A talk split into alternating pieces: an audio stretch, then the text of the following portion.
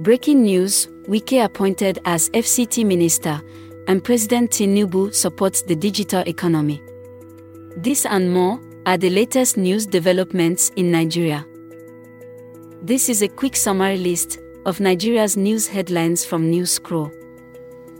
I am Lola, and today is August 17, 2023. Here are top news headlines, filtered from multiple sources.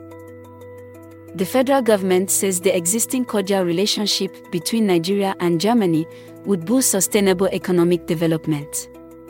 Report by News Diary. Number 2, President Tinubu unveils the ministerial portfolio and Wike has been positioned to lead the Federal Capital Territory Ministry. Report by All Media. Our final three headlines are as reported by Legit.ng, Daily Post, and Ripples Nigeria.